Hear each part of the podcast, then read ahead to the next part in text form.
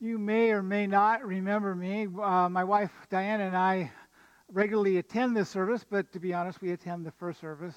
But I have preached a few times at this service, so I hope I'm not too foreign to you. Um, it is a privilege to be here and share. It's wonderful to be in God's house, and I, it's a privilege that Mark is inviting me back when he's on vacation this summer. Let us begin with prayer.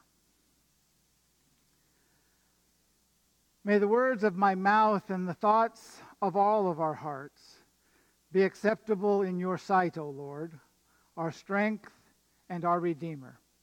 Amen. Hear now God's word.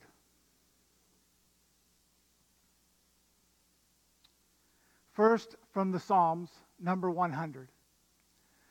Shout for joy to the Lord, all the earth. Worship the Lord with gladness. Come before him with joyful songs. Know that the Lord is God. It is he who made us, and we are his people, the sheep of his pasture. Enter his gates with thanksgiving and his courts with praise. Give thanks to him and praise him, for the Lord is good, and his love endures forever. His faithfulness continues through all generations. And then from the Gospel of John, chapter 4, this is the end of a conversation Jesus is having with a Samaritan woman at Jacob's well, starting at verse 19. Sir, the woman said, I can see that you are a prophet. Our ancestors worshipped on this mountain, but you Jews claim that the place where we must worship is in Jerusalem. Woman, Jesus replied, Believe me, a time is coming when you will worship the Father neither on this mountain nor in Jerusalem. You Samaritans worship what you do not know. We worship what we do know, for salvation is from the Jews. Yet a time is coming and has now come when, the, when true worshipers will worship the Father in the Spirit and in truth for they are the kind of worshiper the Father seeks. God is spirit, and his worshippers must worship in the spirit and in truth. And then from Paul's letter to the Romans, we read these two verses Romans chapter 12, verses 1 and 2. Therefore, I urge you, brothers and sisters, in view of God's mercy, to offer your bodies as a living sacrifice, holy and pleasing to God this is your true and proper worship. Do not conform to the pattern of this world, but be transformed by the renewing of your mind. Then you will be able to test and approve what God's will is, his good, pleasing, and perfect will. Amen. Hearing those verses, what is worship? If we were to do a word association game for the word worship, and you said the first word that came into your mind, what would it be? For many, that first word may be singing. Other words associated with worship are praise, prayer, preaching, listening, silence, and the sacraments. I want to suggest to you this morning that worship may incorporate all of those things and more. But worship is not synonymous with any one of those things. To put it another way, you can do all of those things without worshiping. In fact, conversely, you can worship without doing any of those things. The common Hebrew word for worship in the Old Testament is used 71 times, and it literally means to bow down with reverence and respect. In the New Testament, the Greek equivalent is found, seven, is found 48 times, mainly of people coming and bowing before Jesus and worshiping him. This reflects the meaning of the English word worship, which literally means worth ship, to ascribe worth to someone. To help us answer this question of what worship is, let's go back to the story of Jesus from John 4 that starts off very mundanely. Jesus is on his way back to Galilee from Judea, and he is tired. So he sits down by a well as his disciples go off to find some food. And as Jesus is sitting there, a woman comes up to get some water from the well. Nothing too exciting so far. Which Jesus changes rather dramatically by even speaking to this woman. That action itself was going against the flow of the culture at that time. And he tells her, Everyone who drinks this water will be thirsty again. But whoever drinks the water I give them will never thirst. Indeed, the water I give them will become in them a water of a spring of water welling up to eternal life. She is somewhat unsure and confused by what Jesus is actually saying. Yet she knows somehow he is different and she wants to hear more. And she says, I can see that you are a prophet. Our ancestors worshiped on this mountain, but you Jews claim that the place where we must worship is in Jerusalem. Jesus now does the extraordinary in the middle of the ordinary. When he states these most incredible words about the most incredibly sacred activity of God's people, worship, to a most surprising person. Let's not rush too fast to hear his words. For who Jesus says these words to are almost as significant as the words themselves. He states this to a woman in a highly male dominated culture. From a race of people that were of no good to the Jews Imagine the hatred between Serbs and Muslims in modern Bosnia, the enmity between Catholics and Protestants in Northern Ireland, or the feuding between street gangs in any major U.S. city. And you have some idea of the feeling and its causes between Jews and Samaritans in the time of Jesus. Both politics and religion were involved. So, this woman, this Samaritan, who also was living a scandalous life.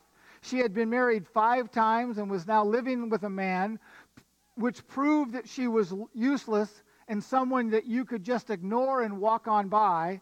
Jesus invites this woman to experience God in true worship. Woman, believe me, a time is coming when you will worship the Father neither on this mountain nor in Jerusalem. Yet a time is coming and has now come when the true worshipers will worship the Father in the Spirit and in truth. For they are the kind of worshipers the Father seeks. God is Spirit, and his worshipers must worship in the Spirit and in truth. By inviting this woman, Jesus is inviting all to worship God. It does not matter who you are, what you are, or what you have done. All can worship the Father. It is no longer about what mountain you worship at or what city or what place. It's not about form. It's not about ritual. It's all about the heart. Rather than being an external thing, worship is going to be in the depths of the heart. Jesus says here in John 4 that true worship happens in the Spirit and in truth. The truth of who God the Father is and who we are in Him. Jesus is breaking decisively from all outward forms as a definition of what worship is. It's not about holy days, it's not about seasons or feasts or festivals, it's not about ritual or rites, all which can be very useful if they lead us to a place where we know that God dwells within us. Each of us are the sanctuary of God. Indeed, whatever we do, whether we eat, whether we drink, we are meant to do it to the glory of God. This is where Paul is extremely helpful when he writes in Romans, verse 1 Therefore, I urge you, brothers and sisters, in view of God's mercy, to offer your bodies as a living sacrifice, holy and pleasing to God. This is your true and proper worship. That, I believe, is worship in a nutshell the best definition of worship I can find in all of Scripture. Paul says to these Christians in Rome, I urge you, I beg you, I implore you. You choose to do it. Yet that choice is only possible when it is in response to the mercies of God.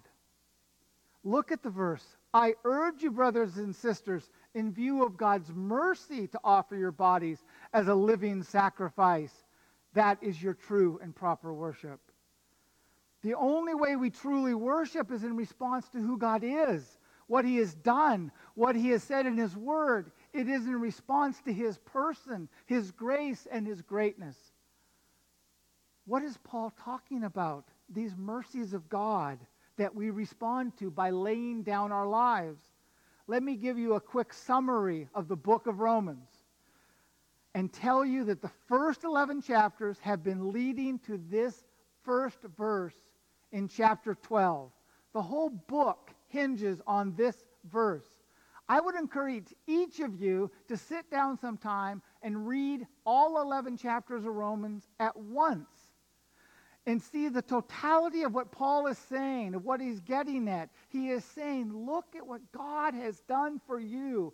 It is the power of God unto salvation, first to the Jew and also the Greek.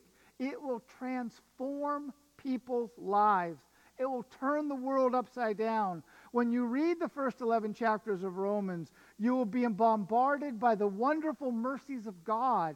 You will read about justification. Therefore, being justified by faith, we have peace with God. We are justified by his blood. It talks about how we are adopted and we become heirs, joint heirs with Jesus, and we are adopted into God's family. Now that we have a spirit of adoption rising up within us, it's not a spirit of fear any longer, but the spirit of God's Son rising up, crying, Abba, Father.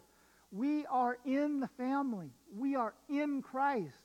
Look at how many times you find that phrase in Romans in Christ. We are identified with Jesus Christ. We are identified with his death. We are identified with his burial. We are identified with his resurrection. We are no longer under the law, but we are under his grace. Jesus Christ has set us free from the law of sin and death. We have received the gift of the indwelling of the Spirit of God. God lives within us now. We have help in affliction. His Spirit interprets the groanings within the deep parts of our soul when we can't even pray to God with words that can be uttered. We read about how the great election and the purpose of God are in the life of the church we read about the certainty of the coming glory, that whatever we're going through right now, the suffering of this world is not worthy to be compared with what will be revealed in us in a day that is yet to come. It talks about the confidence that we have that we will never, ever, as children of God, be separated from God, that nothing can separate us in heaven, earth, or hell from His love, not even death. Paul is saying that because of all these mercies, because of all these blessings, we offer our bodies as a living sacrifice. We are no longer bringing sacrifices to God. It's not bringing a sacrifice, it's being a sacrifice. The sacrifice is you. That's true worship. I think one of the best definitions is given by Warren Wiersbe, where he says, Worship is the believer's response to all that they are mind, emotion, will, and body to what God is and says He does. As we explore the psalm, pay close attention to all the actions that occur. You will see that while God is willing to meet us anywhere and at any place and at any time, we need to come into his presence with hearts, mind, and body and soul and acknowledge the presence of the king. Psalm 100 shows us the pathway into God's presence. It starts with a bang. Shout for joy to the Lord, all the earth.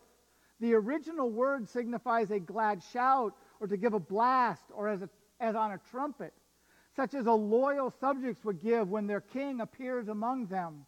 When we come to worship, our agenda is to meet God. God's agenda is to meet with us. We raise our voices to get his attention. This is not being rude or disrespectful. We walk down the path to worship God. We simply cannot be quiet. We are not raising our voices to draw attention to ourselves. We shout for joy because the Lord is among us. Worship the Lord with gladness. The psalmist here speaks of a specific and personal activity of praising God. We glorify God by ascribing to him the honor and adoration due him because he is God. The Puritans called it nothing else but rendering to God the honor that is due him. A.J. Tozer gave a more expanded meaning. He said that God wants to cultivate within us the adoration and admiration of which he is worthy. He wants us to be astonished at the inconceivable elevation and magnitude and splendor of Almighty God. Come before him with joyful songs. Our shouts will turn to songs. Music is the form through which we often express our gladness, our joy, our praise. Our songs are not meant to create gladness, but to express it. Through our songs, we approach God. It is a fit anticipation of heaven. There are 575 references to praise, singing, and music found in the Bible. From the beginning, singing has been an essential link between God and his children. Throughout history, music has played an important and essential part of the worship of God. The danger, I fear, is that in many churches and for many individuals, instead of worshiping God, we are worshiping the music. I have been in some church service where the music and singing are described as the worship part of the service, and the rest somehow is not worship.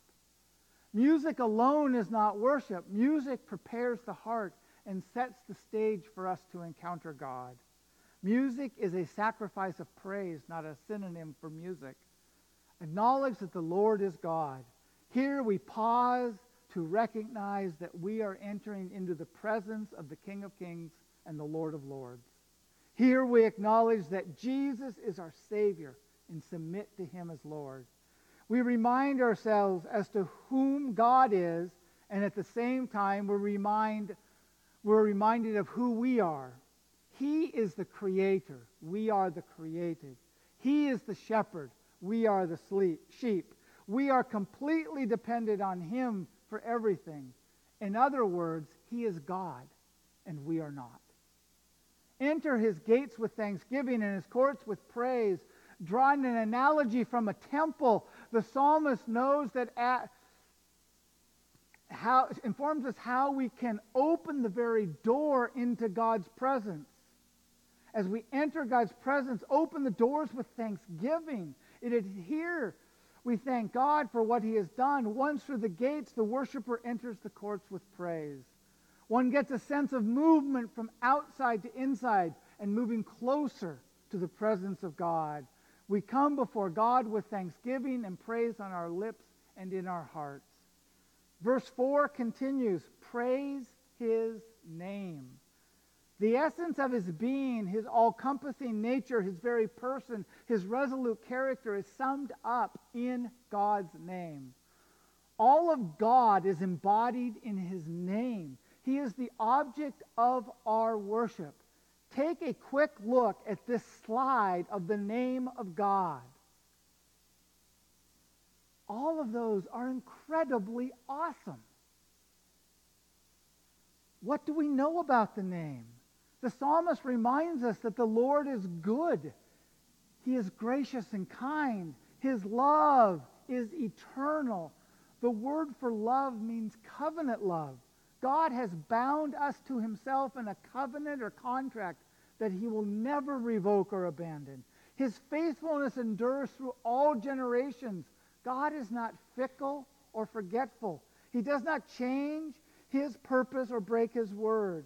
The name of God reminds us of the greatness, holiness, wisdom, goodness, loving kindness, and truthfulness of God. The essence of worship is to bless, to fall down, and to ascribe glory to the name of God. We have to remember that our language betrays us at times.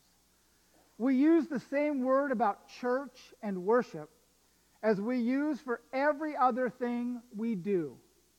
We go to the movies, we go to the theater, we go to the play, we go to the concert, we go to the sporting event, and we also go to church. And if we're not careful and intentional, we start to react and think that everything we go to, including when we go to church, are the same. We start to think that when we go to church, we are there to be entertained. We are there for our pleasure. It is said of our culture that most middle class Americans tend to worship their work, work at their play, and play at their worship. When we play at worship, when we treat God as a hobby or a distraction from the routines of work and play, too many of us come waiting to get, generally setting for what makes us feel good or makes us happy. One author is very helpful when he says, Worship has been misunderstood as something that arises from a feeling which comes upon you. But it is vital that we understand that it is rooted in a conscious act of the will to serve and obey the Lord Jesus Christ. Chris Tomlin put it like this Worship is where God isn't moved by the quality of our voices, but by the condition of our hearts. The heart of the matter is the matter of the heart.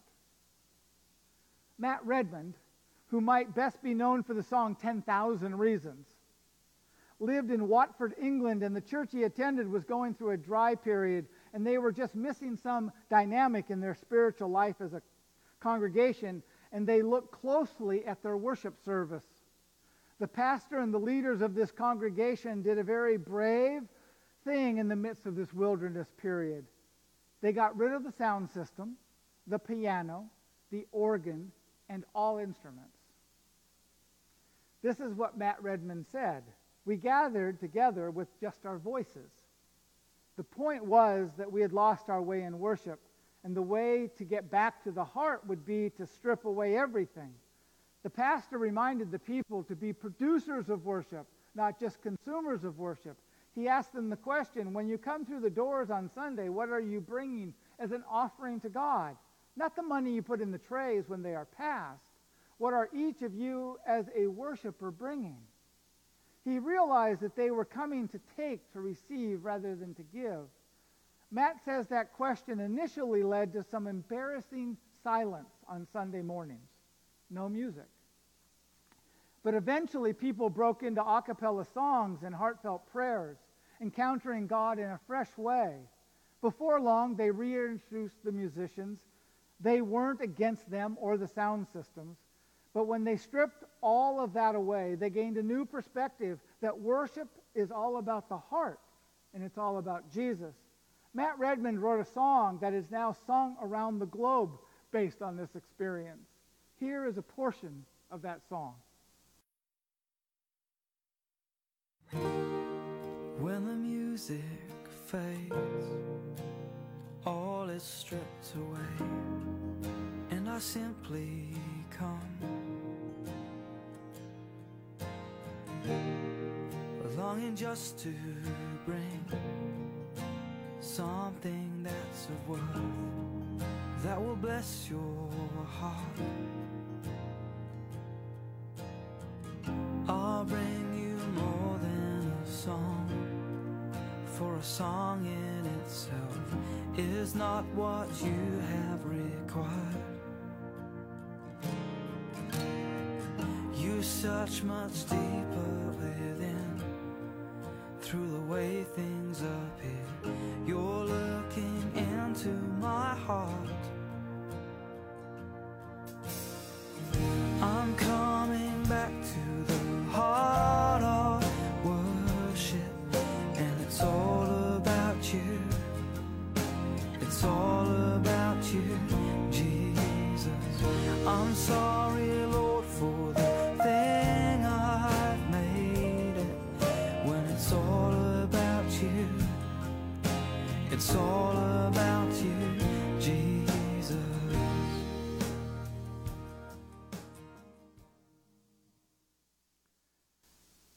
To Matt Redman in his church is not something new in the life of the church. John Calvin greatly simplified the use of music in worship in comparison with the music developments of the late medieval period. Calvin eliminated choirs and musical instruments from public worship. The only music in worship was congregational singing, unaccompanied by musical instruments.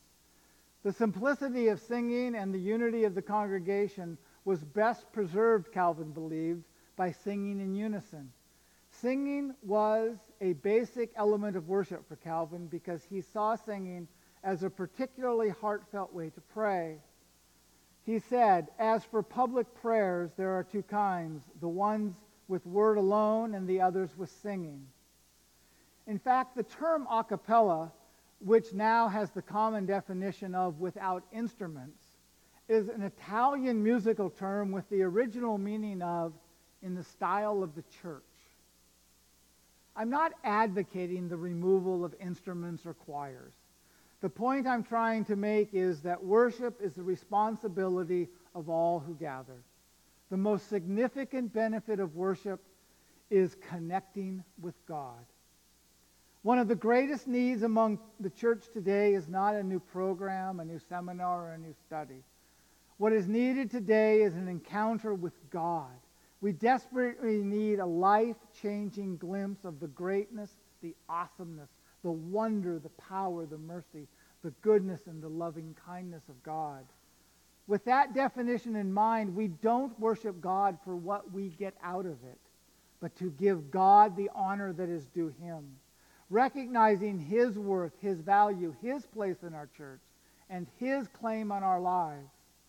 Worship, therefore, is not a weekly pep talk to rally the troops. Worship is not a motivational seminar to make us feel good about ourselves. Worship is not the Christian alternative to a Saturday night rock concert or a Beethoven symphony. Worship occurs when people encounter God who loves them and desires a relationship with them. One author put it succinctly worship is a meeting between God and his people. Worship does not lead to an encounter with God. It is an encounter with God. When we worship God, whether on our own or with others, we come with an agenda to meet with God. And as important as that is, we need to remember that God has an agenda as well to meet with us. Blessing and glory and wisdom and thanksgiving and honor and power and might be to our God forever and ever. Amen.